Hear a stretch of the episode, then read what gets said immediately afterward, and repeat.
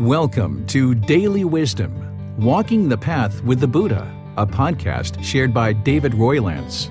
This podcast is dedicated to guiding you to completely eliminate the discontent mind and the suffering it causes by attaining enlightenment. Learn and practice the teachings of Gautama Buddha that will guide you to fully attain a peaceful, calm, serene, and content mind with joy.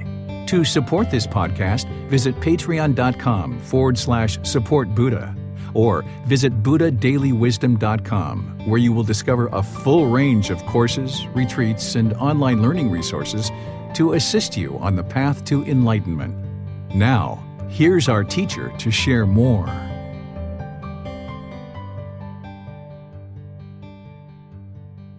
Sawadee Hello and welcome to Daily Wisdom Walking the Path with the Buddha. Today is our group learning program, and we're in chapter 18 of this book, Developing a Life Practice The Path That Leads to Enlightenment. This is a seven month program where I'm walking students through chapter by chapter. And now we're in chapter 18, which is God's creative action. You have free will. This is where you start learning and understanding how you can have a relationship with God and get to enlightenment or if you're not interested in a relationship with God, not having a relationship with God and still getting to enlightenment. Because God doesn't grant enlightenment, you can either get to enlightenment with a relationship with God or without one. But depending on what you've been taught in the past, depending on what you've been exposed to, there might be certain things that your mind has been conditioned to believe that isn't necessarily true, which might hinder you from having either a healthy relationship with God or not having a relationship with God at all. So, I'm going to be helping you to understand these as you go forward in your journey to enlightenment so that you can do things like eliminate your fear if you have fear of God, or if you have anger and hatred towards God, helping you learn how to eliminate that. Because if you have anger and hatred towards any being at all, you won't get to enlightenment. And if you have any kind of fears at all, including a fear of God, you won't be able to get to enlightenment. But because God doesn't grant enlightenment, you're able to get to enlightenment in either situation. So I'm going to be guiding you in understanding this, and you're more than welcome to read the chapter on this because I go into a lot of detail there. You can download the book from buddhadailywisdom.com, and from there you'll see the link for free books. And volume one, chapter 18 is what we're going to be discussing today. So I'd like to welcome all of you, whether you're joining for the first time or you've been joining regularly. As we go in today's class, I'll be opening up for questions at different times, and you can put those into Facebook, YouTube, or Zoom.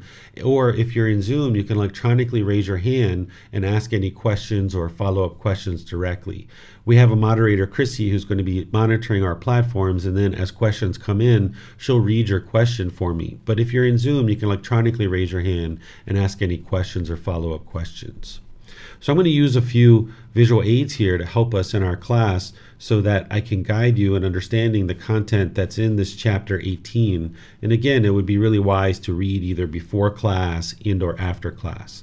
So the way I often like to teach certain topics is I like to start with definitions because depending on what you've been exposed to or how your mind currently thinks, your definition of God, for example, in this case, may be very different than the definition that I have. So, in order to come to an understanding, at least on what I'm sharing with you in today's class, it's important for me to define what I'm referring to as God. You may disagree with the definition, but at least you'll understand what I'm speaking about. And then you'll at least understand as I'm going in today's class how I'm structuring my discussion. And then you can decide whether or not you agree with this definition or not, but at least you have an understanding of where I'm coming from and what I'm sharing. So, what I'd like to do is define what God is. To me, the way that I define God in the book and here in the class is the creator of the universe and source of all moral authority, the supreme being. This being is often referred to in other traditions as either God or Allah. We might refer to this being as all knowing or all powerful, omniscient or omnipotent. There's other words or phrases or terms that are used to refer to this being that I'm referring to as a supreme being. And this being is in the cycle of rebirth, just like all the rest of us. They're typically associated with the heavenly realm, this particular being God. During the lifetime of the Buddha, they believed in multiple gods, but it wasn't until later that we actually started to understand that there's one God. And Jesus Christ is the one who brought these teachings to the world and helping people to understand that there's just one God. So there's lots of different thoughts and ideas about what God is or what God isn't. And nowadays, due to the work that Jesus Christ did, there's people who, if they have an understanding of God, will think of God as just one God. But there are still some people in the world who think that there are multiple gods. But here, what I'm referring to is just one God as the creator of the universe and source of all moral authority, the supreme being. They're all knowing, they're all powerful, they're omniscient, they're omnipotent, even though other traditions, whether it's Christianity or Muslim teachings or Hinduism or other traditions like Judaism, and they might have different words or terms or phrases that they're referring to this being. It's all pointing to the exact same being, this supreme being.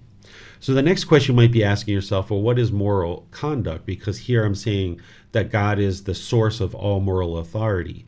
Well, here, moral conduct you can understand as virtuous behavior, where we maintain or act upon high principles for proper conduct. So, God understands this and created the world and the universe in such a way that this virtuous moral conduct is laid out in the way that we all function throughout life. And we value people who do not kill other beings. We value individuals who do not steal or have sexual misconduct or lie or take substances that cause heedlessness. We realize that these things are very wise as you learn the teachings. And essentially, one of the things that a Buddha is doing is during the Buddha's life, he laid out a path that explains to you what these wise decisions are based on the natural law of karma. During the lifetime of the Buddha, he didn't try to prove or disprove whether God exists or doesn't exist. He did talk about God, which we're going to discuss here in a moment. But a Buddha is describing these natural laws of what exists in the world. And then as you gain wisdom on that through learning, reflecting, independently verifying, and practicing, now you can see these universal truths, these natural laws of existence. You can start to understand them. And now, with that wisdom, you can start making wiser decisions that lead to more wholesome outcomes.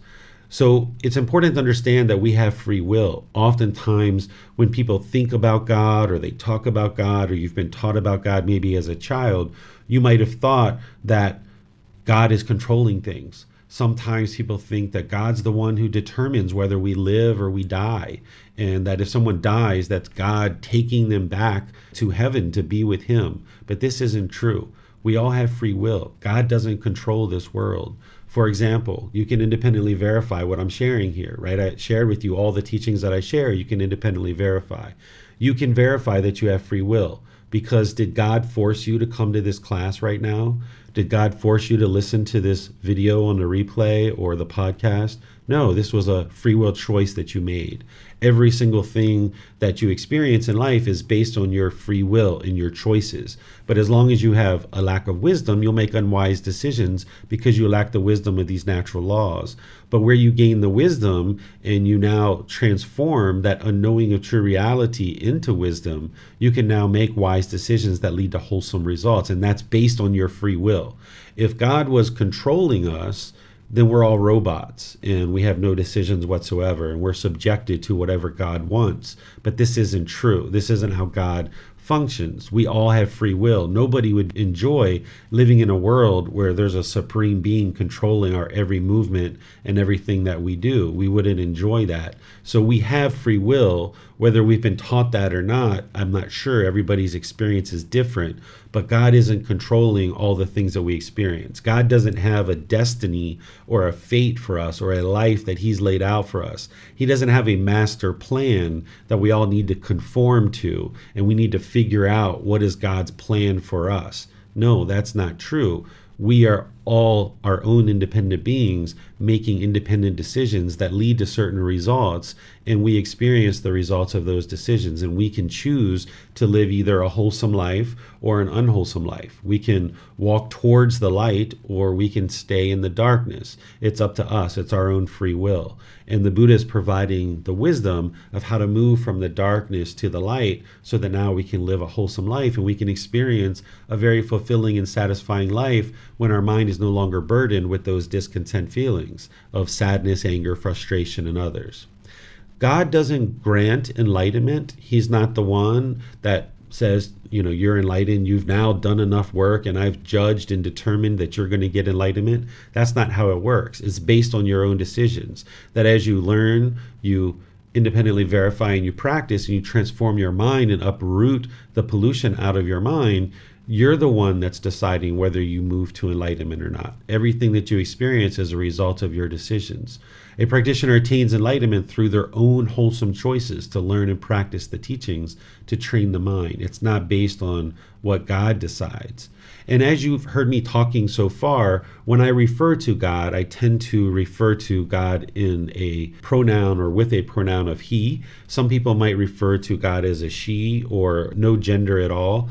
Based on my experiences and interactions with God, I tend to experience a very strong masculine energy. So that's why I tend to refer to him as a he.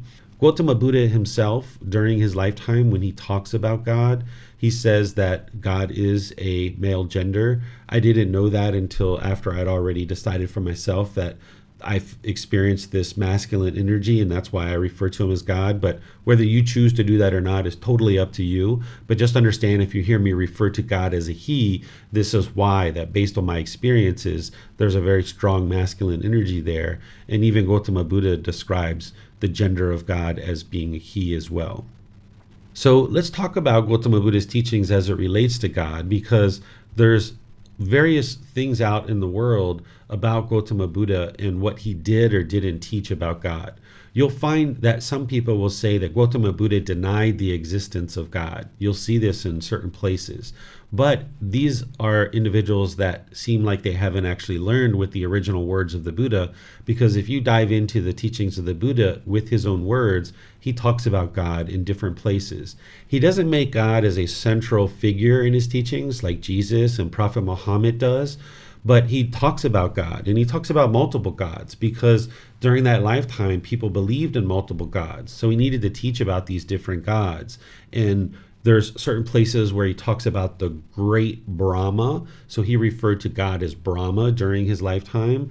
And he refers to this great Brahma as the creator and the all knowing and all powerful. So he does talk about this great Brahma, which we now refer to as God but he also talks about other gods as well because people believed in different gods. So if you ever see that somebody says that the Buddha denied the existence of God or rejected God or anything like this, it's just because they haven't learned with the original words of the Buddha, and that's on them. That's unfortunate for them. But he did teach people how to attain enlightenment while still having an understanding of God. But understanding God wasn't required in order to get to enlightenment because it's all based on your own decisions. So, discussing these various gods that people believed in actually helped them to be able to understand the world around them. So, a Buddha is describing the truth of what exists in the world, and as he's describing what he understands to be the truth, and then people are able to then practice that to be able to get to enlightenment, they can see the truth for themselves. Gautama Buddha's objective wasn't to prove or disprove God's existence, because as I mentioned, there was belief in multiple gods during the lifetime of the Buddha. Instead, his goal was to share teachings that lead to liberation or to enlightenment, not based on belief, only independently verifiable truth to acquire wisdom. So he was bringing these teachings into the world that explained the human mind, that explained these natural laws of existence, that explained the realms of existence that we experience. And this is what leads to this liberation. And you can see through your own experiences in the condition of your mind that it's moving from this anger to frustration, to irritation, to annoyance, to maybe a slight displeasure, to ultimately, as you continue to train, you get to this complete peace and this joy, and people can see the truth for themselves. He didn't deal with whether there's 32 gods or one God or anything like this. He didn't try to prove or disprove it. It wasn't until about 500 years later that Jesus Christ comes along, and now Jesus Christ performs a whole bunch of miracles in order to convince people that he is who he says he is. And then one of his messages was, by the way, everybody, there's only just one God. And as he lived his life, he largely, in most part, convinced the vast majority of the world of who he is through the miracles that he performed and the life that he lived. And he met his objective of convincing the vast majority of the world that there's just one God. But of course, because of impermanence, not everybody agrees with that. There's some people in the world that think there is no God, or that there's multiple gods, or other things like this. But Gautama Buddha's objective wasn't to try to prove or disprove God. That was Jesus Christ who was coming later. And oftentimes we see these things as very different. But if you understand the evolution of your own mind, that you need gradual training, gradual practice, and gradual progress, and that's what your mind needs in order to get to an improved state, all of humanity is the same way.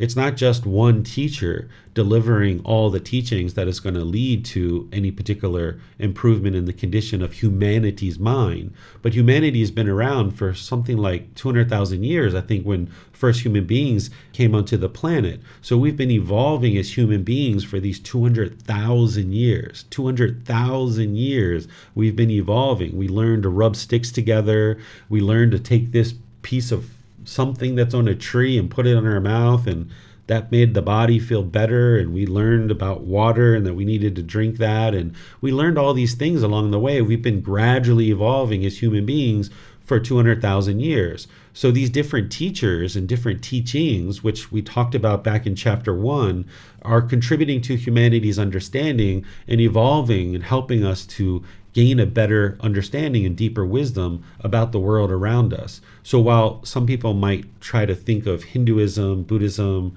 Christianity, Muslim teachings, Judaism, and all these other teachings as independent things, as standalone things, I see them very much as connected, where the Buddha provided these teachings to liberate the mind and get to this peaceful, calm, serene, and content mind with joy, not based on belief, but based on wisdom.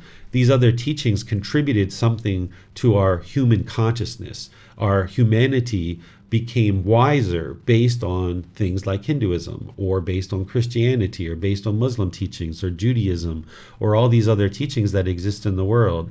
But it happened to be this fully perfectly enlightened Buddha who fully awoke to these natural laws of existence that brought the teachings into the world in a way that you can now independently verify them and then practice them to be able to experience this enlightened mental state. So Gautama Buddha focused practitioners' mind on liberation, on enlightenment, based on right view. That right view is the Four Noble Truths, being able to understand that your mind is causing its own discontentedness. So he was focusing people on the work to establish right view rather than blaming others for our discontentedness that we're experiencing. Instead, he was able to see clearly that his mind was experiencing anger, frustration, irritation, and all these other discontent feelings based on its own conditioning, based on craving, anger, and ignorance. This is what was leading to his own discontent mind because once he solved the problem and he fixed it, he was able to see what the real causes were. Because he understood what the causes were, he could get to the elimination.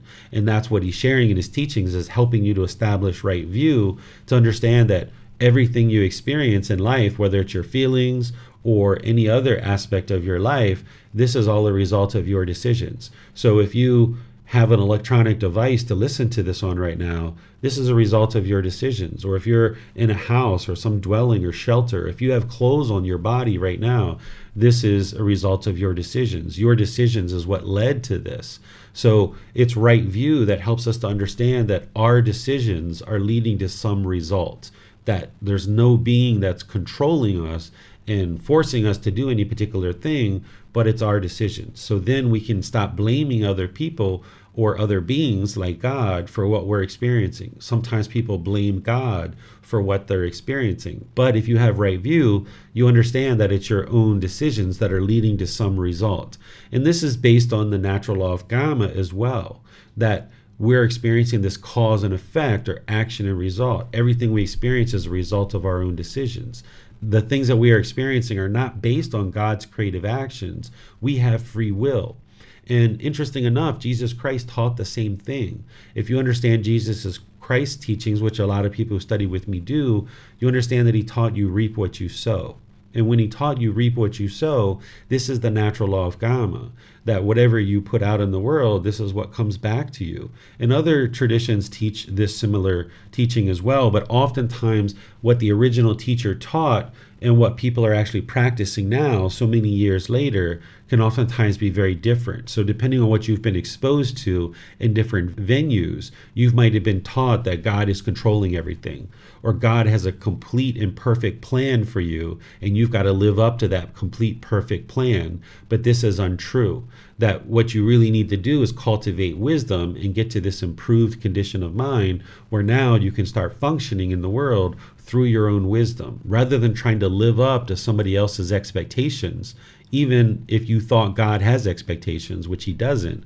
But even if you thought he did and you were trying to live up to those expectations, you're always going to fall short of them and you're going to feel discontent. You're going to feel frustrated and irritated because you feel like you're not living up to God's expectations. So understand that God doesn't have expectations for you, that everything that you're experiencing is based on your own decisions, and this is right view in the natural law of karma.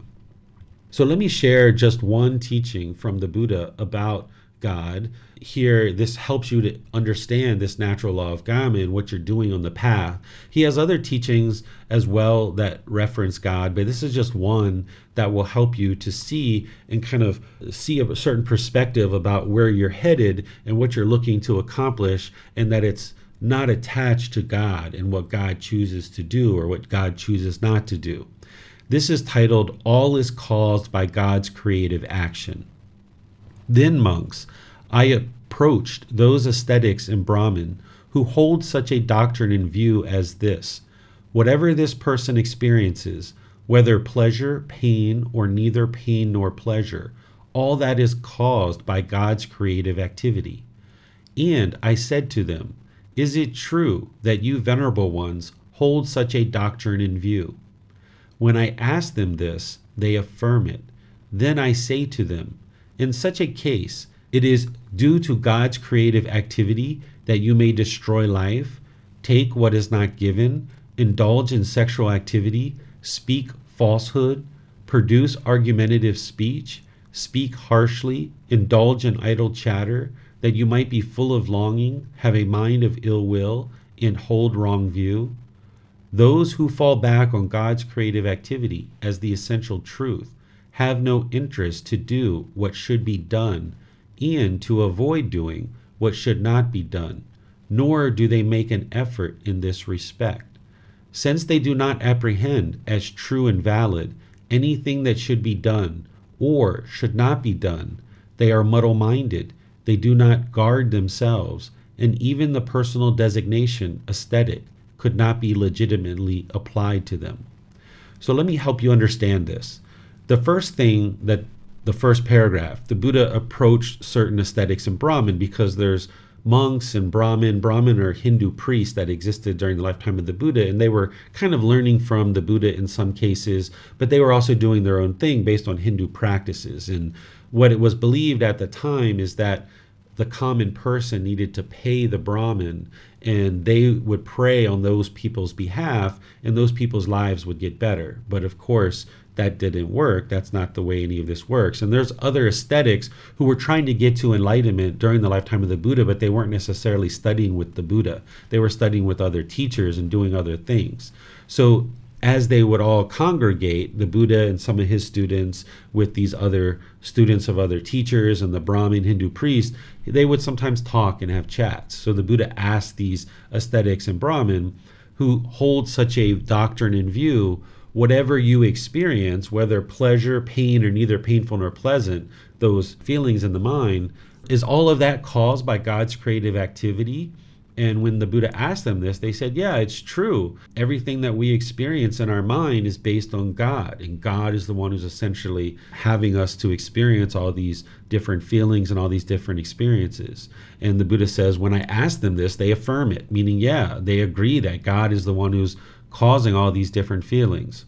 Then the Buddha said to them, Well, in such a case, is it due to God that you're destroying life, meaning killing beings? Is it due to God that you're stealing? Is it due to God that you're indulging in sexual activity because ascetics and Brahmin at that time aren't having sex with other people? Or is it because of God that you're lying and speaking falsehoods, that you're having argumentative speech, that you're speaking harshly, you're involved in idle chatter, that your mind is full of this longing, which is craving, desire, attachment, that the mind has this ill will, which is the anger, hatred, and ill will, or that you hold wrong view, which this is the ignorance. This is the three unwholesome roots craving, anger, and ignorance. So the Buddha saying, is it because of God that all these things are happening? And then he says, those who fall back on God's creative activity, meaning God is the purpose of all these things that are happening in our life as their essential truth, then they have no interest to do what should be done, like doing good things, doing wholesome things, or to avoid doing what should not be done. And they don't make an effort in this respect because it's like, ah, okay, all of that's happening because of God. So I can't do anything about it because God's the one who's making all this happen. So yeah, I'm just going to be over here and be complacent. And the Buddha's saying, you know, you're not making an effort to improve your life if you think God is doing everything that you're experiencing. And then he says, since they don't apprehend as true and valid anything that should be done or should not be done, they are muddle minded. Because when your mind has pollution of craving, anger, and ignorance, your mind's going to be muddled. You're not going to be concentrated and focused. But when you clear out the pollution out of your mind, your mind's going to be focused and clear and concentrated. You're going to have deep memory.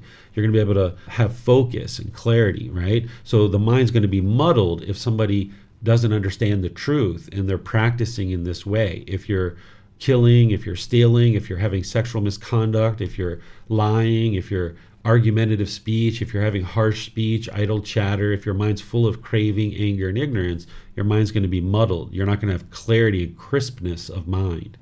He says they do not guard themselves. This is mindfulness. Mindfulness is the guard. When you have awareness of mind, then you're guarding your mind because wherever you see frustration starting to arise, you can cut it off and let it go until eventually you get to the point where it never arises anymore. But to guard themselves, you would guard yourself with mindfulness and awareness of mind. And then he says, even the personal designation ascetic could not be legitimately applied to them. What that means is if you're an aesthetic, you're giving up worldly things and you're going off on this journey as an ordained practitioner in order to try to get to enlightenment. In order to get to enlightenment, one of the first things you need to establish is right view that everything you're experiencing, whether pleasure, pain, or neither pain nor pleasure, is based on your own cravings, desires, attachments. So if there's these ascetics that are thinking that everything they're experiencing is based on God, then the Buddha is saying you're not even on the path to enlightenment. You're not even trying to get to enlightenment because you haven't even established right view. So this designation of aesthetic can't even legitimately be applied to you because you're just sitting back thinking that everything is because of God. So this is a teaching here where you can see the Buddha talking about God. So if anybody ever says that the Buddha rejected God or he denied the existence of God, you can see the truth right here and you can see the reference that I provide that goes back to the original source teachings in the Pali Canon. This is the original source text. And there's other teachings that you'll see in this book series of the words of the Buddha with references back to the Pali Canon that show you that the Buddha did indeed teach about God. But he didn't teach that God grants enlightenment and he didn't make God a central role in his teachings because you're getting to enlightenment based on your own decisions. That's what the Buddha is essentially getting to right here. That if these people are doing unwholesome things like destroying life, taking what is not given, indulging in sexual misconduct, or falsehoods or argumentative speech, speaking harshly, indulging in idle chatter, these are all based on their own decisions. So if God is the one who's granting enlightenment, then the Buddhist teachings are invalid. So you can see that the Buddha is putting the role of getting to enlightenment squarely in your own lap, realizing that what you're gaining wisdom about is this natural law of karma of cause and effect. And as you gain the wisdom of that, then you'll make wiser decisions that lead to wholesome outcomes.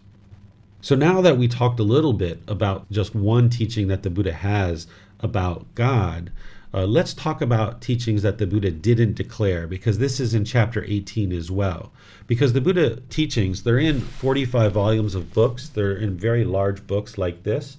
There's 45 volumes of them, And this is collected after the death of the Buddha. They wrote all these down. So he taught about an enormous amount of things over 45 years. But there's certain discourses where he says, Remember, monks, what did I teach? You know, I taught this, which is what is discontentedness, the cause of discontentedness, the elimination of discontentedness, and the path to eliminate discontentedness. That's what I taught. And then he says, Remember what I did not teach. I did not declare these teachings because there are certain things he didn't teach about. He left it as an undeclared teaching. And these are the 10 things that he didn't teach. He didn't teach whether the world is eternal or whether it is not eternal he didn't teach whether the world is finite or infinite. So he didn't teach whether the world goes on forever and ever or whether it ends at some point in history. He didn't teach that. The world meaning the universe, the earth, right?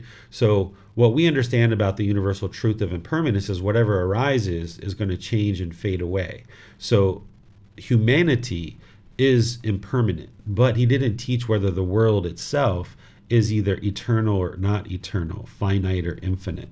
He also didn't teach whether the soul is the same as the body or the soul is one thing and the body is another. He actually doesn't teach about a soul anywhere in his teachings. He leaves that as an undeclared teaching because it conflicts with the universal truth of impermanence and the universal truth of non self. So he doesn't teach whether there is a soul or there isn't a soul. So sometimes people label teachings as Buddhist and they might be talking about a soul. And as soon as you hear that, then you understand that they haven't studied deeply the words of the Buddha because he never declared whether there is a soul or there isn't a soul. He left it as an undeclared teaching. Even though somebody might be talking about a soul and labeling it as Buddhist teachings, that's not what the Buddha actually taught. Then he left this as an undeclared teaching of after death, the Tathagata exists. After death, the Tathagata does not exist after death the Tathagata both exists and does not exist, or after death the Tathagata neither exists nor does not exist. He left this as an undeclared teaching. What a Tathagata is, is an actual Buddha. It's another term for Gautama Buddha. He didn't walk around declaring himself as a Buddha to everybody and anybody that he saw. He typically referred to himself as the Tathagata. The Tathagata is a Pali word that means one who discovered the truth or one who shares the truth. That's what Tathagata is. And of course, a Buddha has gotten to enlightenment. They've eliminated the 10 fetters. So here, he's saying, I'm not declaring whether I exist after I die. I'm not going to declare whether I exist afterwards, whether I don't exist, whether I both exist and do not exist, or whether I neither exist nor does not exist. So, since he's not declaring for himself as an enlightened being whether he exists or does not exist after death, you can also understand that he's saying the same thing about an enlightened being. Because what you'll sometimes hear in the world is people will say that once you get to enlightenment and die, that you no longer exist anymore. But that's not what he's saying here. He's leaving it as an undeclared teaching of what happens to him and what transpires to him in thus enlightened beings after he dies. So he doesn't declare what happens to an enlightened being. We know that if you don't get to enlightenment, there's continuous rebirth in the cycle of rebirth. But if you get to enlightenment, he leaves it as an undeclared teaching. And I have different thoughts about why he left it as undeclared that I share in this book series at different times. And we can talk about that if you like. But just understand that these are his undeclared teachings because when we talk about God here today, you know, there's this idea that has been shared in different traditions of an afterlife. That when you die, as long as you believe in something, then you're going to have permanent afterlife. But the Buddha never taught whether there is existence or isn't existence after death. You need to get to the point where, as you're progressing to enlightenment, your mind is so peaceful and so calm, so serene, so content, and so joyful. You don't care what's next, if there is something at all, right? The Buddha's not declaring whether there is or isn't something. But by the time you get to enlightenment, you're not afraid of death. Right now, your mind's in the present moment. It's so peaceful and so joyful if there is something next, it's either as good as what you're experiencing or better. And if there isn't something next, then so be it. You're already experiencing such peace and joy, it doesn't matter. So you need to get to the point where you're not attached, you're not craving and longing, yearning for some afterlife after this life. Because if you are, you're not going to be able to get to enlightenment. If you're longing, yearning, you're still craving. So you need to get to the point where you let that go and just focus on the present moment. You're in this human life right now, you're in this human birth. It's the best, most ideal existence to be in because you can actually make your way to enlightenment and you have painful feelings among other feelings of conditioned feelings and those painful feelings tend to be motivation that encourage you to get to enlightenment. So this is the most ideal thing is to be in the human existence where you can make your way to enlightenment. So you need to be able to let go of any longing or yearning or craving to exist after this because sometimes we're taught to long and yearn to exist with God. And here you can see that the Buddha didn't teach that he left it as an undeclared teaching. So let me pause here and see what questions you guys might have related to what I've shared so far.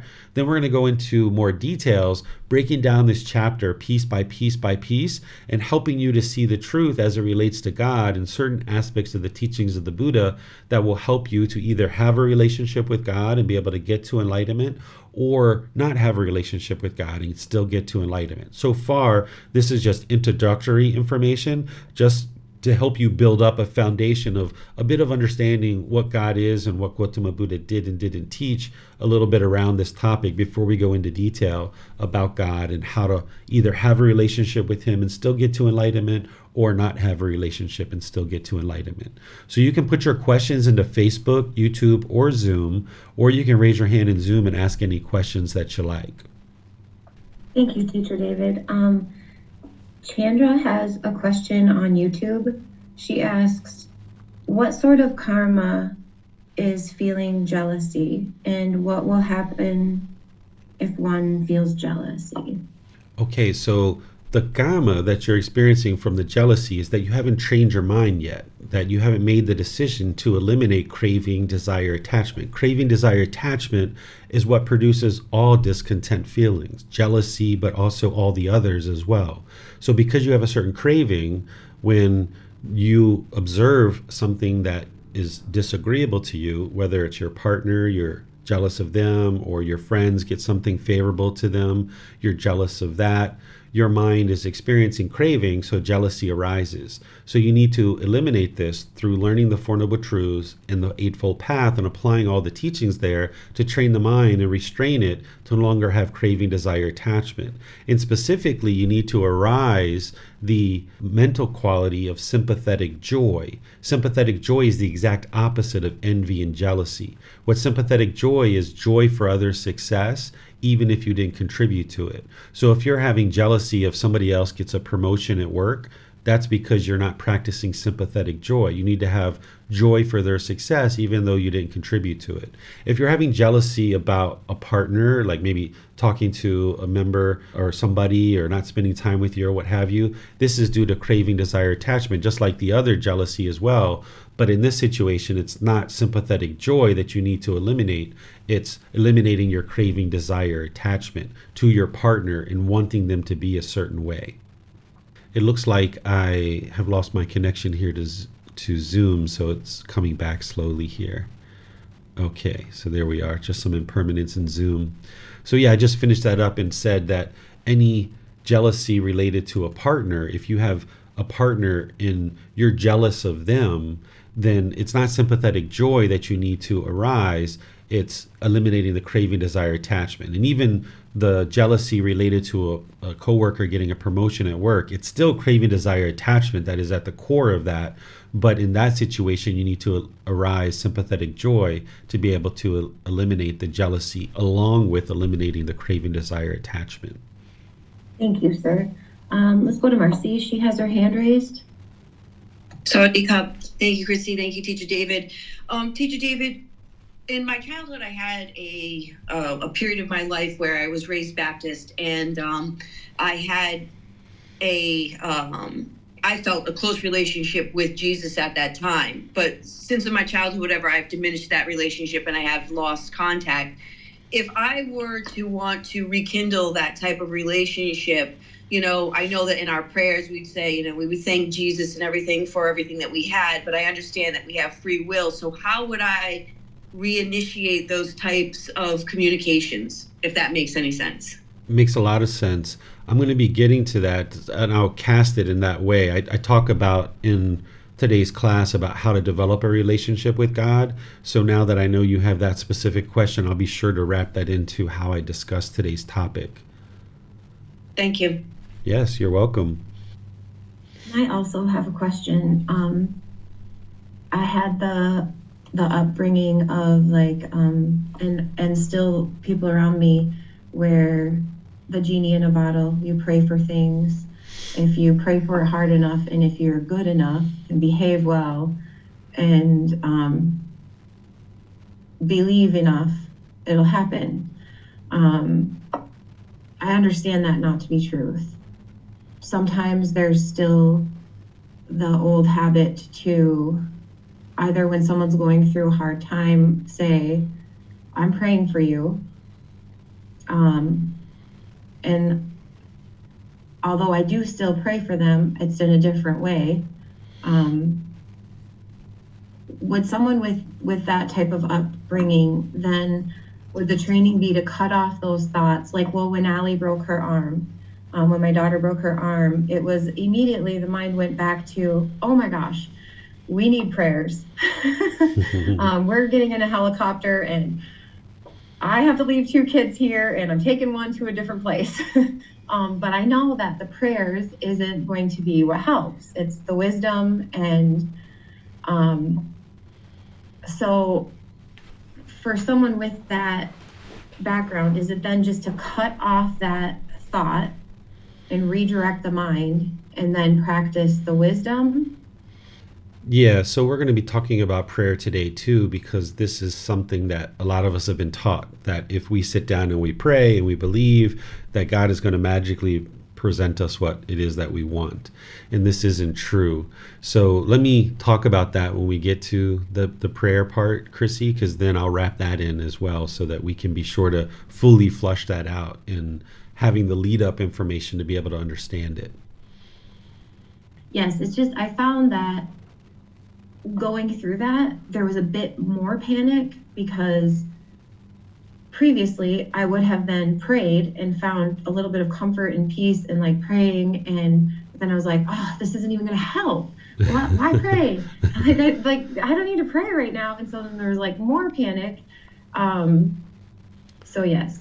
So, you know that you've had an attachment to God throughout yeah.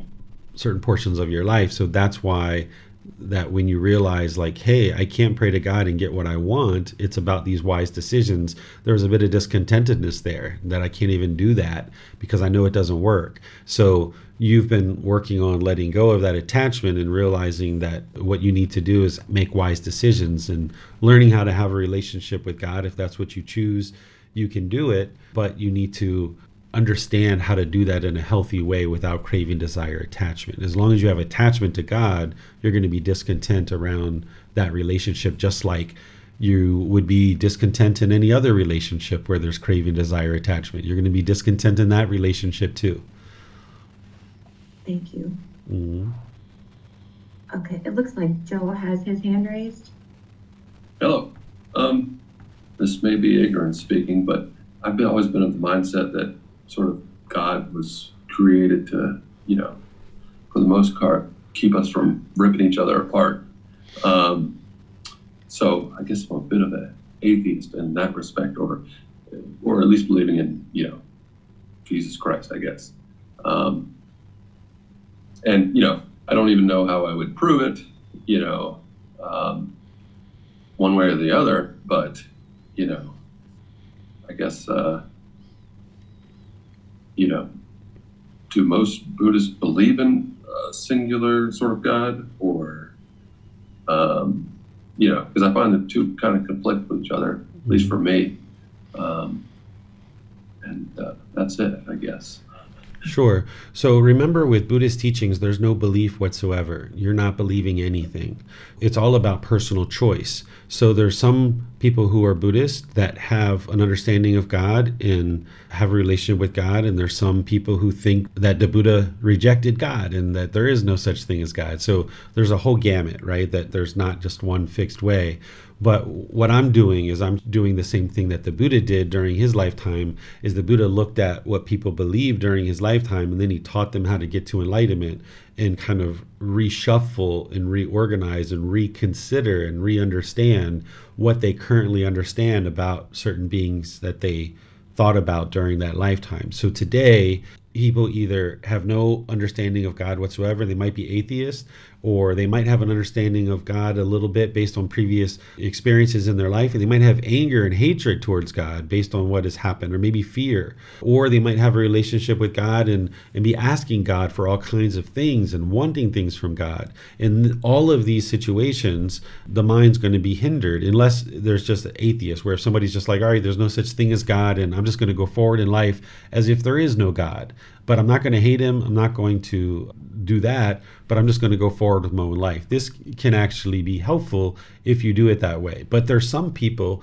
who are interested in having a relationship with God, and I can help people to understand how to do that but they need to understand certain things that they might have been exposed to in the past that are untrue, which is the next part of the class. I just kind of led us up to this point. So once I get into that detail, you guys will be able to see more clearly there. But then there's also things I'm going to teach you that if you're not interested in a relationship with God, you need to be sure that you understand how to do that as well. So Gautama Buddha in Buddhist, they're going to have different thoughts, but you should never believe in anything. So what I'm sharing with you are things that you can independently verify, like that you have free will. You can independently verify this. And there's even ways to independently verify God's existence but it's not going to be like as simple as the universal truth of impermanence where i can teach it to you in three minutes and then you can independently verify it there's certain aspects of this, which I'll get to because I know Bruce and I were having a conversation about this in the Facebook group, and Bruce usually tunes in through YouTube, which I think he's there. I, I saw him say hello, so I plan to kind of incorporate some of that into our discussion in class today as well. Okay. Yeah, it was the independently verifying it as you know the tough part. Mm-hmm. It usually seems that you know if God wants you to know He exists, you know then he pretty much tells you, I don't know if there's any way that you can go out and, you know, besides hearsay, you know. Um, so, anyways, I guess I'll just uh, go along for the ride here. Thank you. Yeah, you're welcome. I think that once I get into more of the content of what I have to share with you, and that's in this chapter, I don't know how many of you guys have read this chapter. If you read this chapter, you'll know where I'm going with this class. But if you haven't read the chapter yet, stick around. You're going to hear me get into all the various facets of things that we've been exposed to growing up as children that were untrue and that lead us to thinking one way or another about God. And we might reevaluate that now that we're on this path to enlightenment. But always understand that a relationship with God isn't required to get to enlightenment. Thank you. Um, it does look like Bruce has a question on YouTube. He asks Did the Buddha leave things undeclared because such things did not lead to enlightenment? And so teaching such things were of no use to people? Exactly. That's the main reason why he didn't teach these. There's other considerations that I share in the book series of why he didn't necessarily teach some of these things, but exactly that he only taught what led to enlightenment. There's a simile that he shares where he's walking through the forest and he's got some monks with him and he reaches down and he picks up some leaves in his hand and he asks the monks, What is more? All the leaves overhead and all the trees are these leaves that are in my hand. And the monk said, You know, of course, you know, the leaves overhead are much more significant and elaborate than those few leaves that you have in your hand. Those few leaves in your hand are insignificant compared to all the leaves over your head. And he said, So too is the wisdom that I cultivated on this independent journey to enlightenment all the leaves overhead represent all the wisdom that I cultivated as part of this journey to enlightenment. And these leaves in my hands represent the wisdom that you need to cultivate in order to get to enlightenment. And I only ever taught the leaves that are in my hand. So the Buddha understood much more than he ever shared. And he only ever shared those few leaves that were in his hand because that's what leads to enlightenment. If a Buddha shares every single thing that they know, it would be very exhaustive and it would really clutter a student's mind that they wouldn't have time to absorb the teachings that they need to get to enlightenment. Because the teachings to get to enlightenment are comprehensive enough that that takes you know a number of years to fully get your arms around it. If he included all the other things that he knew it would be too exhaustive. So a buddha is only going to teach those leaves in the hand. Those are the things that you need to get to enlightenment. So anything that is not needed to get to enlightenment a buddha is not going to teach it. Thank you. Um, and also on youtube yoli asks so, what words could we use when consoling someone who is in pain or suffering or who has had a loss? So, what you decide to do in each individual situation is going to be unique to you, to your personality, and to the situation.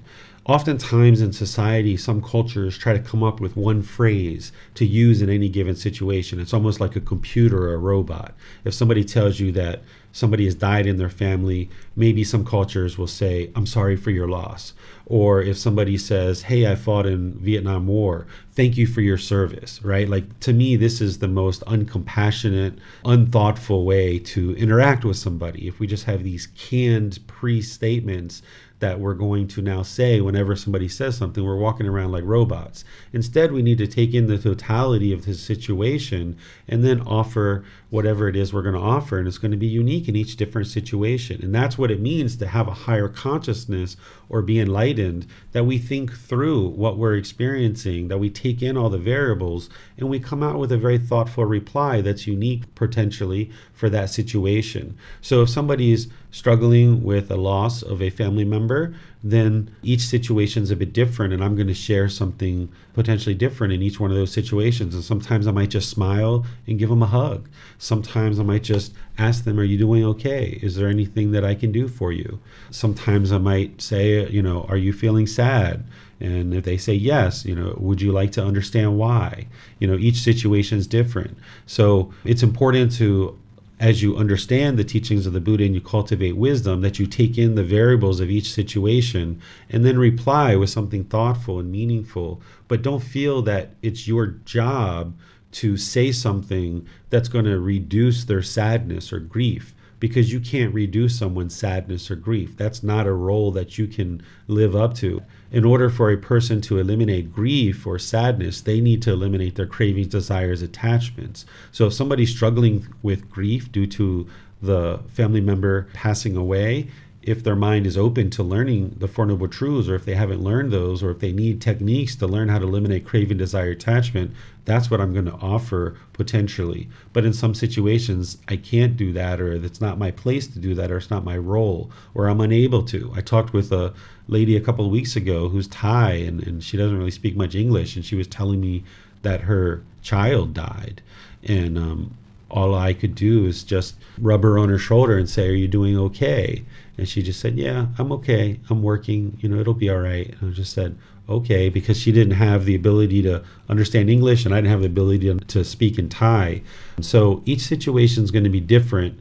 And as you learn and practice, you m- will find ways to share things with people that can be helpful. And I wouldn't encourage you to try to have a stock answer for any particular situation. Thank you, Teacher David. Um, Marcy has her hand raised. Let's go to her. Thank you, Christy. Thank you, Teacher David. Um, Teacher David, as I sit here and I, am pondering this question I want to ask you, I feel like I, it may be my own craving, desire, uh, attachment that I, I, need an answer to this. Um, I've taken this course with you. This is probably my third cycle through with you.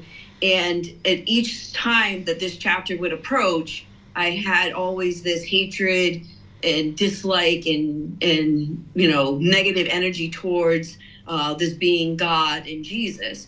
And today, as we're sitting in the class, I almost had like this shift in my mind, which propelled me to ask my pre- my previous question: Is this a sign of of me becoming unmuddled? And I, am I having attachment to being able to wanting to recognize when I'm becoming unmuddled? If that makes any sense. It sounds like what's happened is you've let go some of your ill will, some of your anger and hatred towards the being God and Jesus Christ, and now you're maybe having a shift where you're saying, hey, well, if I am interested in having a relationship, how would I do that? So that's a good thing. If you've been practicing breathing mindfulness meditation and generosity, that's helping you eliminate some craving, desire, attachment. If you've been practicing loving kindness meditation, that's helping you eliminate the anger, hatred, and ill will. And maybe now your mind's at a point where it's not having those same kind of feelings that you've had in the past. Would adding um, God or Jesus to my loving kindness meditation be something that I may benefit from in this new endeavor that I'm trying to experience? If you have anger, hatred, ill will, or even lesser versions like frustration, irritation, agitation, or anything like that towards any being whatsoever, yes, including them in your loving kindness meditation is how to eliminate that. Whether it's a human being, whether it's an animal, whether it's a group of people, or whether it's God or Jesus, you can include them in your loving kindness meditation to change and transform your mind. Whether you choose to have a relationship with them or not is up to you. But if you have anger, hatred, ill will for any beings whatsoever, it will hinder you from experiencing enlightenment. So you would like to eliminate any anger, hatred, ill will towards God or towards Jesus, because as long as you have that, it's going to hinder you from getting to enlightenment. Even if you did all the other work, you would still be hindered. So whether you have a relationship or not is not dependent on whether you get to enlightenment. But if you have anger, hatred, ill will, and whether you don't, this is going to affect your enlightenment. So, with you just saying that, so I literally will have to, or be interested, or practice, or have dedication to make sure that I have no hatred, ill will towards any being whatsoever before enlightenment will approach. Will okay. Yeah. All right. It, and it doesn't mean Wow. it doesn't mean that you need to have a relationship with those beings, right? So, like, say you have somebody in your past that has done something significantly harmful, you know, verbal abuse, mental abuse, sexual abuse, physical abuse, something like this. You may not ever see them ever again in your life. But if your mind is harboring anger, hatred, ill will, or lesser versions like frustration, irritation, annoyance, agitation, you won't be able to get to enlightenment. So whether it's that individual who you're never going to see again, or whether it's God or Jesus or whoever else, Prophet Muhammad or anybody, you need to get to a point where you don't have any anger, hatred, ill will with any being whatsoever. Because if you do, you still have that mental object of ill will. That fetter is still there. It hasn't been uprooted yet. And typically, it's not going to be just towards one person, it's going to spill over into other people too.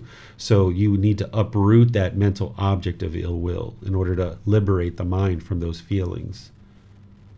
Um, my next question, Teacher David, if this is something that I probably need to speak with you privately about, please tell me so. But should I be like inventorying like my past relationships, or should I uh, address them as they arise? Because I feel as though I've experienced quite a lot of hatred, anger, and ill will towards quite a few people of my past. So I'm not sure if maybe I need to start inventorying them and try to start doing loving kindness meditation for each one as I inventory and try to squash that out, or if I should just kind of do it as it comes along. Maybe I'm having some attachment right now, I'm having some craving. You can do both. That as you notice that anger, hatred, ill will, or lesser versions arising, you can address it then. But you can also sit down and look over your life and try to evaluate are there any people that you've had, or any beings, or any groups of people? Like if somebody hates police officers, they're not going to get to enlightenment. So they're going to need to include that into their loving kindness meditation. So you can look back over your life. You know, if you hate politicians, you're not going to get to enlightenment as long as that hatred's there. So this is why when you're doing loving kindness meditation, you can include individuals and you can include groups of people because this is what's going to eliminate the fetter or the taint or the pollution of ill will. So you can do it both ways as it arises, and you can also look back and look over your life and evaluate whether or not you have any ill will or any of those lesser versions for any individual or groups of people. Thank you, Teacher David. I Mhm. appreciate your, your time. You're welcome. So I think we should maybe go forward now, Chrissy. Do we have any other questions? We're good to go forward. Okay. So yeah, I think this will really help you guys to get more into the class and the meat of what it is that I'm, I'm sharing with you guys today. So let's first talk about a relationship with God and how to actually have that relationship. And then towards the end of class, I will talk about if you're not interested in a relationship with God, how to get to enlightenment in that way. So, as I've shared already in multiple responses to questions in my introduction, is that a relationship with God is not required to attain enlightenment. But having a relationship with God also will not hinder you either if you learn and practice in the way that I'm sharing, based on what you've been exposed to in previous experiences and traditions, if your mind's holding on to certain things and you're still trying to have a relationship with God, it could hinder you from getting to enlightenment. But if you understand what I'm going to share with you today, and reflect on it based on what you've been exposed to in the past, you can see how you can strip away that conditioning and get to a point where you can have a healthy relationship with God. And then I will share with you how to not have a relationship with God and get to enlightenment. So if you would like to have a relationship with God, you can, but it's not required in order to get to enlightenment. And having a relationship won't hinder you as long as you're understanding these things and practicing these things, which I detail in chapter 18, but I'll talk about it here in the class as well. But I do suggest you guys read this chapter. The first thing is understanding God and right view understand and practice right view because oftentimes we are taught that God is controlling things, that God is going to perform these mystical, magical things for us if we believe strong enough and we pray hard enough that we're going to get these certain things from God. But you need to understand that God is not controlling the world, He's not controlling what is happening in the world. Instead, it's your own mind that is causing its anger, frustration, irritation, annoyance, and all these other discontent feelings. And anything that you experience, either wholesome or unwholesome, it's coming from your choices and your decisions, not from God. And it's not even luck. If you've ever been taught that there's good luck and bad luck, there's no such thing. It's always everything that you experience is a result of your decisions. And the more you can see that, the more established you can get with right view. So you need to understand right view and then practice it fully where you don't think that things are happening in your life because of God or good luck or bad luck or things like this. Instead, everything is a result of your decisions. And that's why you can clean up your mind and clean up your life to the point where you only experience wholesome things happening in your life and your mind's fully protected. If your life was dependent on what God did, then you can't budge, you can't move, you can't do anything unless God grants you this ability. So, understanding that you have free will and fully seeing that, and that everything that you experience is a result of your decisions, you can more firmly establish right view and understand that God's not controlling you and dictating what does or doesn't happen in your life. Then understand God in eliminating craving in the mind. That oftentimes we're taught that through prayer, God is almost like a genie in a bottle. That if we sit down and we pray hard enough and believe hard enough, that we'll get whatever we want from God. And even though you might have been taught this, this isn't true. And you can test it for yourself. You can independently verify it. Because right now, you can put your hands together. You can pray for a million dollars. You can pray for a new house. You can pray for new clothes, a new job, or whatever it is that your mind might be wanting. And you can pray for it, and you can see it's not going to happen. The only way any of those things are going to happen is through your own decisions. So if I pray right now, please, God, give me a million dollars so that I can donate this to help people eat food here in Thailand. Please, please, please, or whatever we might pray, give me that money. Did it show up? Yes or no? Did anybody have this show up for them? The answer is no, right? So, this is how you independently verify that God is not a genie in a bottle. If you've been taught that you can pray to God and He will grant you your wishes, when you're praying and He doesn't grant you those wishes, you might turn your back on God, or you might think that God doesn't exist.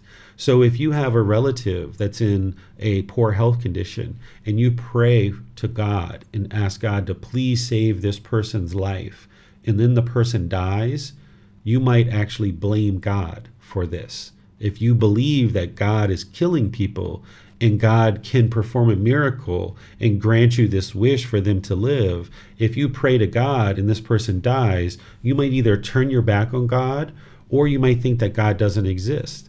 But this is just a false belief. This is just conditioning of the mind. This is just what's been taught over the years that is clouding the mind in this ignorance or unknowing of true reality in this delusion where people are being taught that God's a genie in a bottle, and it's not true. That's not the way things function. And you can see this for yourself by testing it. And you may have, have tested it many times in the past. So it's not that God doesn't exist, it's that people have taught that God is a genie in a bottle, and when he doesn't do what they want, they get painful feelings because they have a certain craving. Please save my mom from this illness. And you have a certain craving.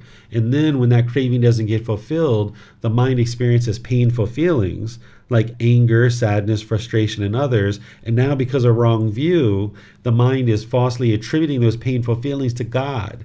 It's God that's making me feel this sadness or this grief or this misery because He didn't give me what I wanted, which is my mom living or my dad living or grandma grandpa living. So people oftentimes have aversion. They push God out of their life because they think that God is causing these painful feelings. It's the same thing that people are doing with human beings. That if you get what you want, you get pleasant feelings. If you don't get what you want, you get painful feelings. You falsely attribute them to other people due to wrong view, and now you push those people out of your way. That's called aversion. You think that solves the problem, but it doesn't. Or we become bitter and harsh and aggressive towards people, or we put our expectations on people and try to get them to do things our way. But this is all the delusion. This is the confusion. This is the misunderstanding. This is the unknowing of true reality. So God isn't sitting somewhere waiting to grant people's wishes, like the Wizard of Oz, or sitting behind some curtain somewhere, like a genie in a bottle, and waiting for the wishes and then either granting them or not granting them.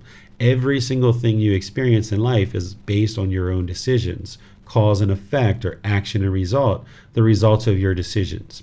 If you would like to pray with God, this is a way that you can communicate with God. You can pray. You can say to God that you believe in God, that you understand that He exists, that you're open to His guidance and giving Him thanks for being in your life. You might decide to do that, and God can actually guide you in certain ways on the path. Or you might just decide if you're looking to recultivate or rekindle a relationship with God, you might just say, God, I don't know if you exist or not. I have no idea. But if you do exist, I'm open to a relationship with you. I'm open to your guidance. And if you choose to help me, I'm perfectly appreciative and have lots of gratitude for that. But I don't know if you exist or you don't exist. If you can give me some indication throughout my life that you exist, wonderful. But I haven't seen that evidence yet. So I'm not sure if you exist or you don't exist. So as you choose to have a relationship with God, He may show you things in order to help you see that He exists. He's able to do that, but He typically only does that on a one on one basis. He doesn't give this evidence where He shakes the whole earth, that He turns the sky black and rains down lightning bolts to try to shake everybody into believing about Him. Because if that's what He truly wanted, He's the all powerful, all knowing. He surely could do it. If He wanted to fear you, into believing in him, he surely could. There's other people in the world who might be trying to fear you into believing in God, but that's not what God does. Because you see, he hasn't turned the sky black, he hasn't rained down lightning bolts, he hasn't shaked the earth. If he was to do that, that's what he would do in order to fear you into believing him and, and bow down to him and submit to his power but that's not the type of God that exists in the world. That might be what people impression of God is, and that's what they might be teaching and trying to get other people to believe, but this isn't true. So if you would like to pray, it's up to you what you pray about. But if you're asking God for things. This is your own craving, your own yearning, your own longing. Like, please give me this, give me that, give me this, give me that. That's your mind longing and yearning.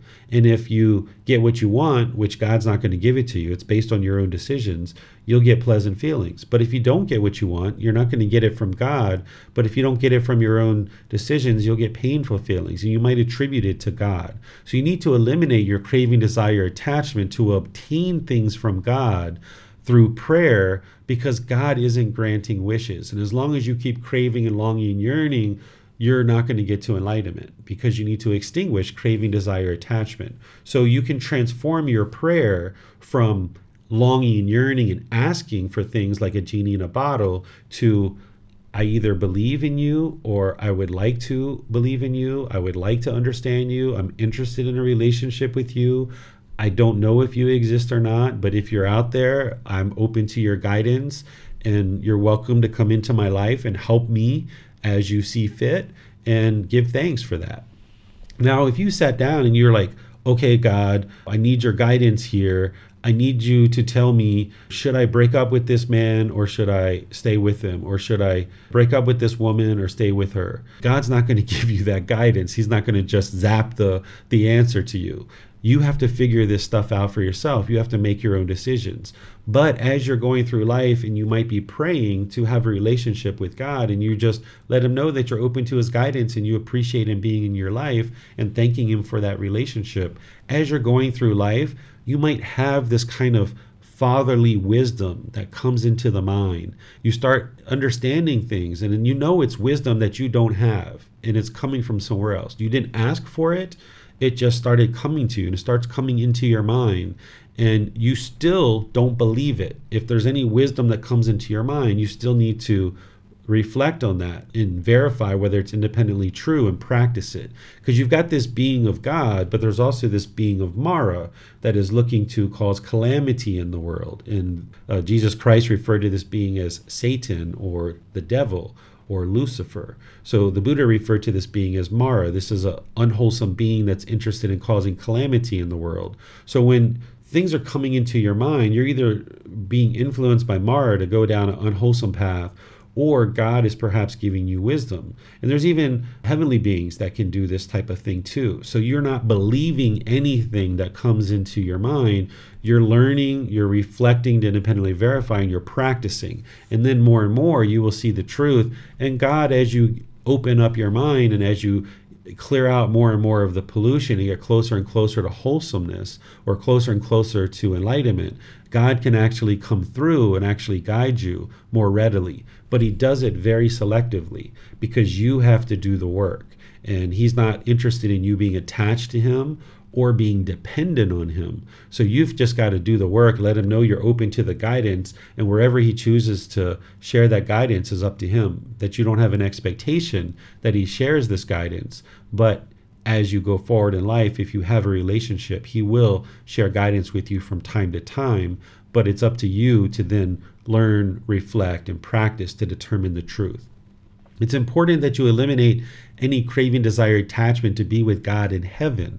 If you've been taught that the goal of this life is to live for eternity with God in heaven, that's a craving, desire, attachment that the mind can form. And now, if you're longing and yearning for that, then you're wanting something and you're longing, yearning for existence after this life. You need to get to the point where you've eliminated the desire for existence in any form.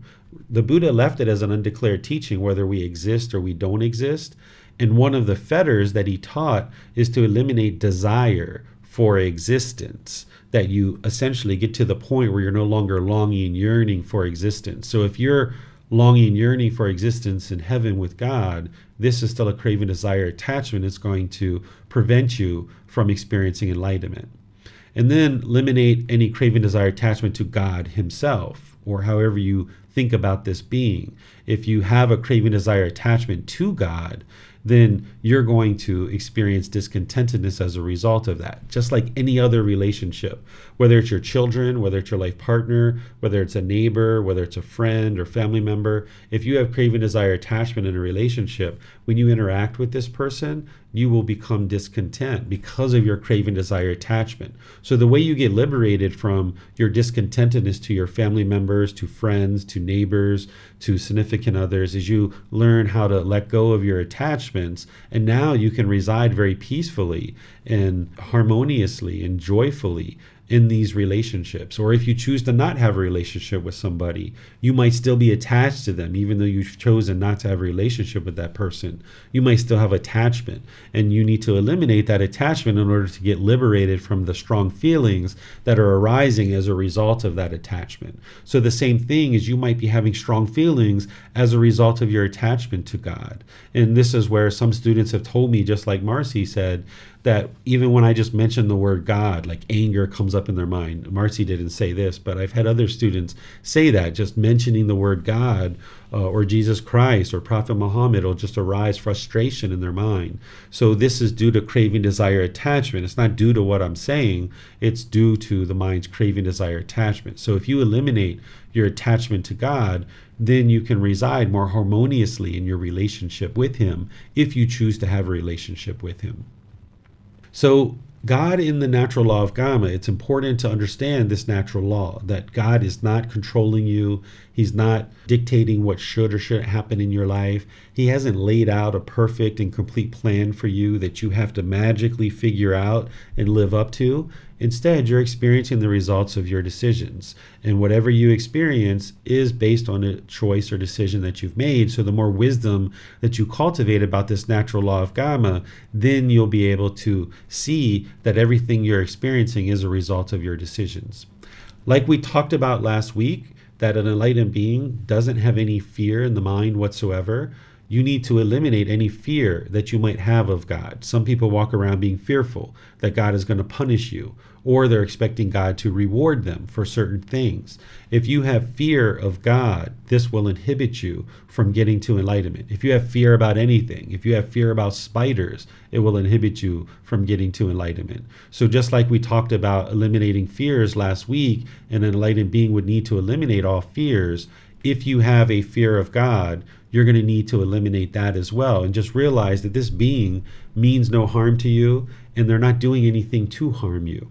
Any things that you're experiencing in terms of harm, it's based on your own decisions. So you need to make wiser and wiser decisions. So anything that's happening in your life that is undesirable and you would prefer not to happen, it's not because of God, it's because of your own decisions. So the more you analyze that and figure that out, understanding the natural law of Kamma, you can get away from this fear and realize that God isn't doing anything to you at all. He's not actually punishing you or rewarding you for anything. So then someone might say, well, what is God doing then? If he's not punishing me, and he's not rewarding me. I didn't put this in this chapter or in this class, but God's not requiring you to worship him. He's not requiring you to bow down to him. He's not requiring you to believe in him. He doesn't have any of those requirements. Those are all expectations. Those are all cravings. And if a human being can cultivate non craving and non clinging and get to this peaceful and joyful mind, what do we think about this all powerful, all knowing God? Do you think he has craving? Do you think he has anger? Do you think he has ignorance? Of course, he doesn't have those things. So, if God has expectations that we should worship him and we should bow down to him, the worship part and the bow downing to him, this is the ego, right? You know, God doesn't have that. God is only interested in seeing wonderful, loving things happen for all of us, but He's not controlling whether that happens to us or not. It's our own decisions that are doing that in my opinion, since being a parent, I've understood God a lot better because my child, I wouldn't send my child to hell for eternity for making one mistake. That's oftentimes what we're taught that if we make one mistake in our life, that we're going to get sent to hell for the rest of eternity. Well, we wouldn't do that as parents, and we're human beings. If God has more wisdom than us, then wouldn't we think that God wouldn't do that either? Because if we can cultivate our mind to the point where we wouldn't send our child to hell for eternity, then why would God do that to us if He's more wise and more knowledgeable than us? So God's not interested in us fearing Him, even though this might be taught in various traditions that we're supposed to fear God, or God's not punishing us, God's not requiring us to worship Him or forcing our hand to do anything whatsoever. If we choose to sing songs or we choose to go to places where they're praising God, okay, great. You know, we can uplift that and we can experience that, but that's not something that God's requiring us to do. Therefore, if we don't do it, it doesn't mean that God's going to be angry at us and that we've now done something wrong. Because if that was the case, then God has craving and God doesn't have craving. So if God craves for us to worship him and we don't worship him, he would be angry right? This might be what people teach you that if we don't worship God, he's going to be an angry God or a jealous God. God is not angry. God is not jealous. God doesn't have craving, desire, attachment, so therefore he's not experiencing those conditioned feelings. So now, understanding God a bit more through some of these things that I shared, you might decide to understand God as a deep practitioner of these teachings. That if you think about God as the creator of the universe or the creator of the world and creator of these natural laws, then since he created them, he deeply understands them and he's deeply practicing them. His mind is fully liberated. He's not attached to us. He doesn't want anything specific for us. He's not attached to us and he's not responsible to restrain us. That sometimes we think that if we do something unwise, that this is because of God or the devil or Mara. Or we think that if we are doing something unwise, that it's up to God to restrain us. He's not responsible for that. We need to restrain our own mind. It's kind of like if you have a child and your little baby keeps going over to the stove and keeps going over to the stove and keeps trying to touch the stove, and you keep restraining your child and restraining your child and restraining your child, this child keeps wanting to touch the stove and it keeps going to the stove, and you keep telling it it's hot. It's going to hurt you. Don't touch the stove. And you keep restraining it and restraining it. Eventually, you probably will just politely and kindly and patiently help the child get closer to the stove, feel the heat, and then when they feel it, they'll never touch the stove again. At least that's what I did with my son when he was growing up.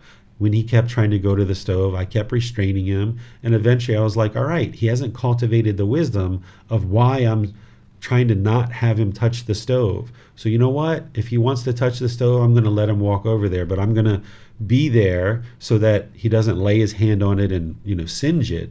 So I walked over there and as he got close to the stove and he touched it and then he realized it was hot, he never touched the stove ever again. So the more that I tried to restrain him, the more he wanted to touch the stove. So God's responsibility isn't to restrain us. We are cultivating our own wisdom. God's not attached to us doing any one particular thing. God's interested in seeing all beings live in harmony, but in order to accomplish that, we need to acquire wisdom. We wouldn't be able to live in harmony if our mind is still polluted with craving, anger, and ignorance. So, this being of God, oftentimes people think that all the harms that are being caused in the world is because of God.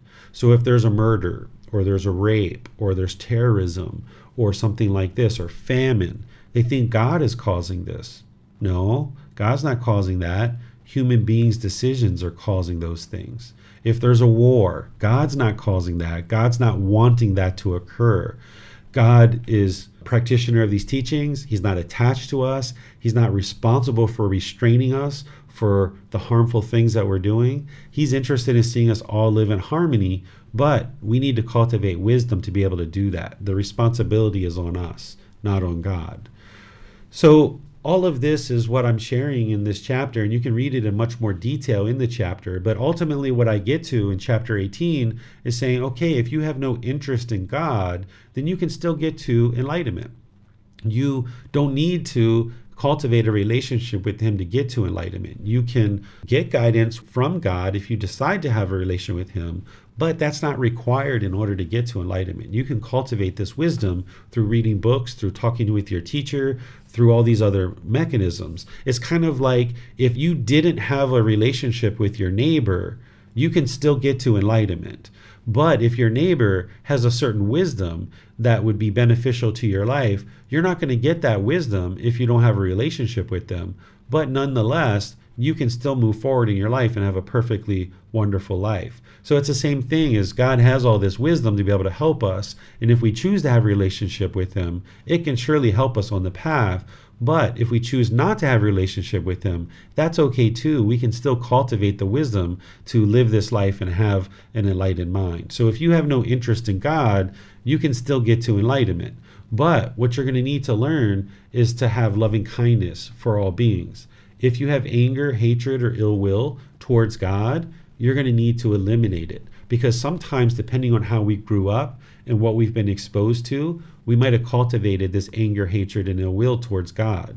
If, for example, we've been taught to pray and that God's going to give us whatever we want, if we have certain cravings and we're praying for those and we don't get what we want, you might get angry. You might get angry at God because you feel like He didn't give you what you wanted. Or you might turn your back on Him and think that he doesn't exist. So, depending on what you've been taught, if you've been taught that God gives you what you want and you've been praying for certain things and they just never happen for you, you might have this anger and hatred because of your wrong view that you've had before. But if you understand that everything you experience in life is a result of your own decisions, then you can understand when you were praying before, asking God for things, this is due to the delusion, the unknowing of true reality. Certain people taught you that God is going to give you anything you want. And when you were praying, you thought you were going to get those things based on your delusion and your unknowing of true reality, your confusion and misunderstanding. And then when those things weren't acquired, your mind got angry. And perhaps you were praying for a loved one to not die and thinking that God is taking people from you. And now, when you're grieving, you might be hating God. So, you would like to get to a point where you no longer have anger, hatred, and a will towards God.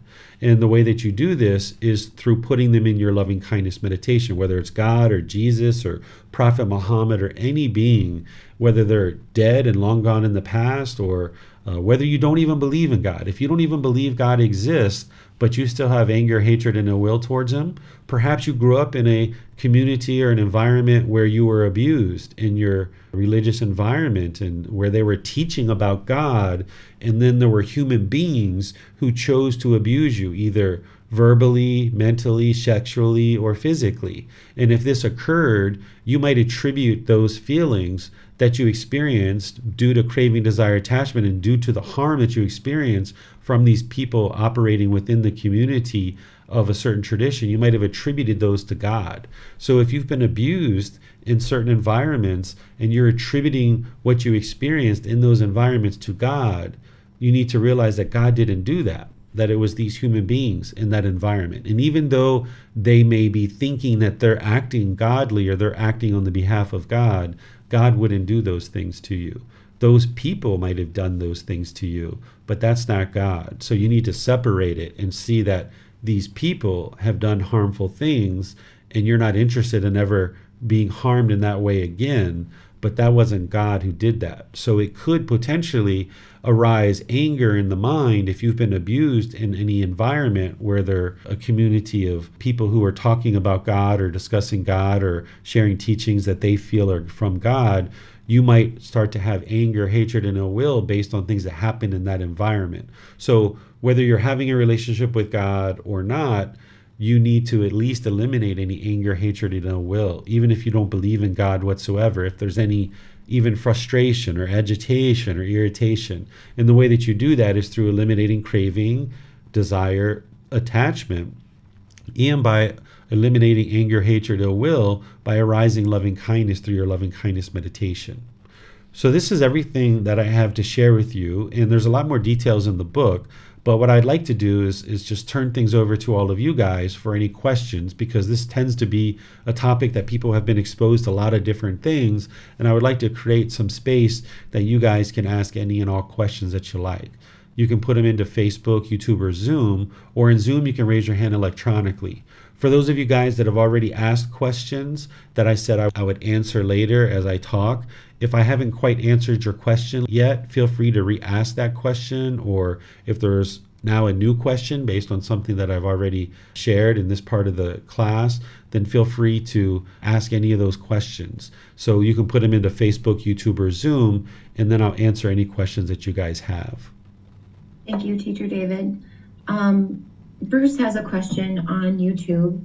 He asks, I have understood Mara to be a metaphor for craving, desire, and attachment in the mind. Is this incorrect? Is Mara an actual being?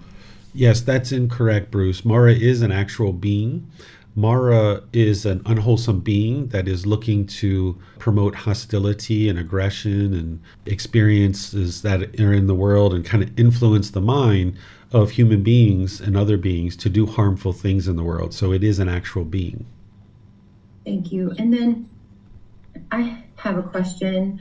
Um, so when when trying to practice letting go um, of a person, like um, walking away from the darkness, walking to light, one would practice breathing mindfulness meditation, right? When you're trying to let go of attachment to a person? Correct. Yeah, breathing, mindfulness, meditation, and generosity is generalized training, but then there's also other things you can be doing as well, which I share in certain classes. Okay.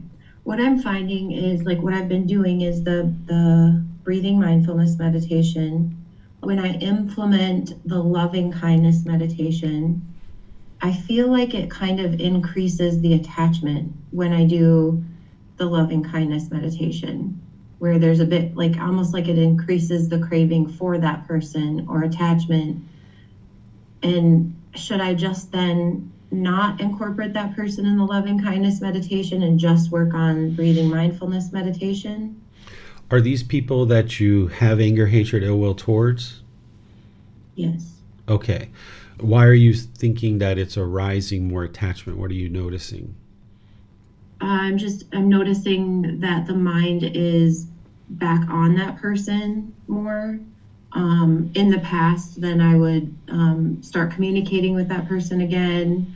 Um, when I know that I, the the desire is to walk away from this person, um, that it's not a healthy relationship, but I'll implement the loving kindness and kind of like go the opposite direction.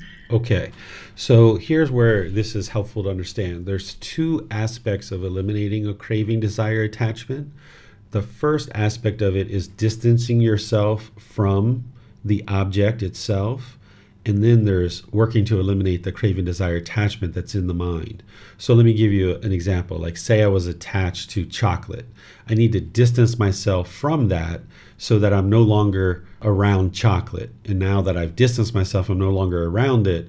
Now, as I've noticed, you know, several weeks or months that I'm not around chocolate anymore, then I need to be continually working with breathing mindfulness meditation and generosity and other teachings to be able to eliminate the actual craving from the mind.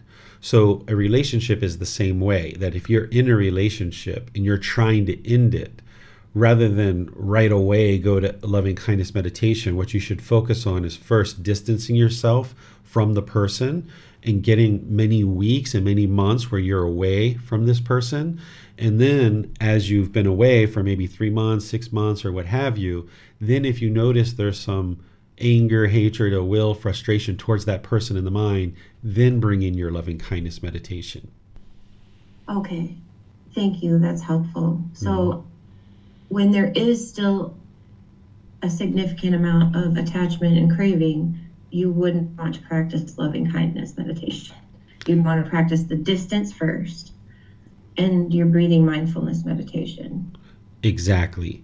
You just would like to get away, distance yourself from that individual, keep working with your breathing mindfulness meditation and generosity.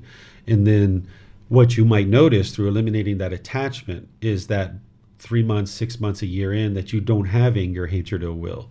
The reason why the anger, hatred, or will is arising is because of the craving, desire, attachment. So if you can eliminate the craving, desire, attachment, you might end up three months, six months, a year down the road, you don't even have anger for this person anymore because you've eliminated the attachment. So you might not even need to put them in your loving kindness meditation. Okay. Thank you, sir. I understand. Um, Bruce asks a question on YouTube. He asks, there are people who get angry when you do not don't believe what they believe as far as religion goes, at least here in the US. Teacher David, have you dealt with that as well from people of other relig- religions? Um, surely, you know, at different times of my life, I've experienced that. But what you come to understand is that it's their craving, desire, attachment that they are craving permanence and they're wanting everyone to agree with them. And when you don't agree with them, it's almost like a fight to death that they want to fight you to try to get you to agree because their mind can only be happy if they have permanence, if they have agreement. So when you realize that that's what's going on with the person, then you just don't even get involved, right? If you're noticing that they're wanting you to believe what they believe and you're not interested in any beliefs whatsoever, you just choose to either change the topic or the subject or walk away from the conversation because it's not going to go anywhere. They don't understand that they're craving and it's really not your role necessarily depending on the relationship it's not your role to sit down and explain the four noble truths and all these other teachings to them so if you sat there and just were like no no no i'm not going to believe that i'm not going to believe that they're just going to fight more and fight more it's like a fight to the end of the death because that's the way an unenlightened mind works is it functions very much like an animal that it's going to fight you to death in order to get what it wants so when you understand that people are functioning through their craving anger and ignorance then you realize it's the wrong time to talk. The five factors of well spoken speech are that you're not interrupting people. That's that time, right? That first factor of speaking at the right time. The three aspects of that is that you don't interrupt people, that you make sure your mind is prepared to be able to talk, meaning you're calm and you're content, that you're not agitated or irritated. But the third aspect of that factor of the right time is making sure the person you're speaking with that their mind is prepared to talk. So if somebody has craving, anger, and ignorance arising in their mind, it's the wrong time to talk because anything that they talk about is going to come through their craving, anger, and ignorance. So you would like to just move away from that perhaps or ignore it or change the topic to something else because as long as they keep functioning through their craving, anger, and ignorance, the conversation isn't going to be experienced in a wholesome way. It's going to lead to unwholesome results. And if you understand that with wisdom from the five factors of well spoken speech, then you just uh, look for conversation that you're using all five factors. You and where you see the other person is really struggling, you might need to just end the conversation or redirect it to another topic or ignore it or something of this nature. That it's really unwise to try to uh, have that conversation with someone who's putting all that pressure to try to get you to agree because the only way their mind's going to be happy is if they get what they want. They need to get the objects of their affection. Their craving needs to be fulfilled. And you know that you're not going to give them that. So they're just going to get angrier and angrier and angrier. Thank you, Teacher David. It, appears that is all the questions we have at this time. Okay, so this is everything that I had to share on this topic for our class. But as I've mentioned a few times, the book has a lot of details and lays it out really nicely there. So you can have a relationship with God and He can show up in your life and help you see that He does exist.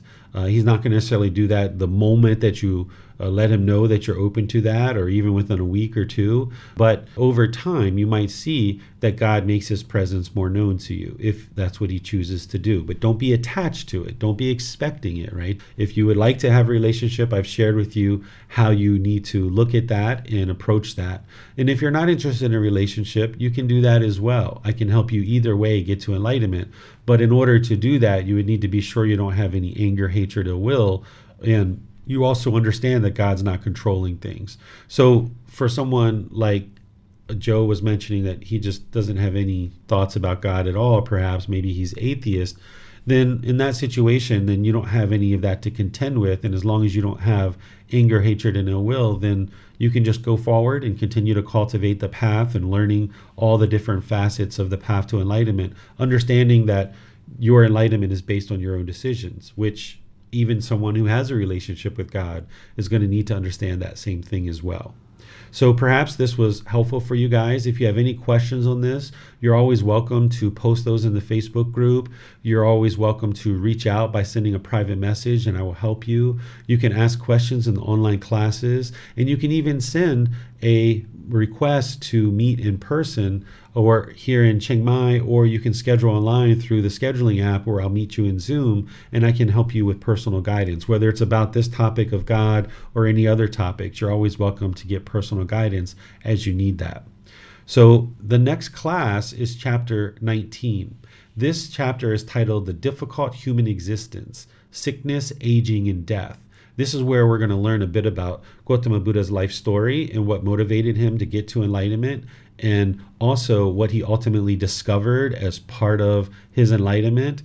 And these three aspects of life sickness, aging, and death tend to be areas of life that we really struggle with. We have a really difficult time either with our own sickness, aging, and death, or perhaps somebody that's around us when they're sick or aging or they're dying. So, not only am I going to share with you the life story of Gotama Buddha, but I'm going to share with you how to deal with these types of situations when either you or somebody close to you is experiencing sickness, aging, and death. And then this Wednesday, we're going to be doing breathing mindfulness meditation together. So you're welcome to join for that. And remember, that's an open session where not only do we meditate together, but you can ask any and all questions that you like. So thank you all for joining for today's class. We'll see you guys in one of these future classes. Have a very wonderful and lovely rest of your day. Sawadee khap. Thank you for listening to this podcast. To provide support for this podcast, visit patreon.com forward slash support Buddha. To access more teachings, visit buddhadailywisdom.com. There, you will discover a full range of courses, retreats, and online resources to assist you on the path to enlightenment. Remember to establish a daily, consistent meditation practice, along with learning and practicing these teachings. A well developed meditation practice is the foundation in which to train the mind to attain enlightenment.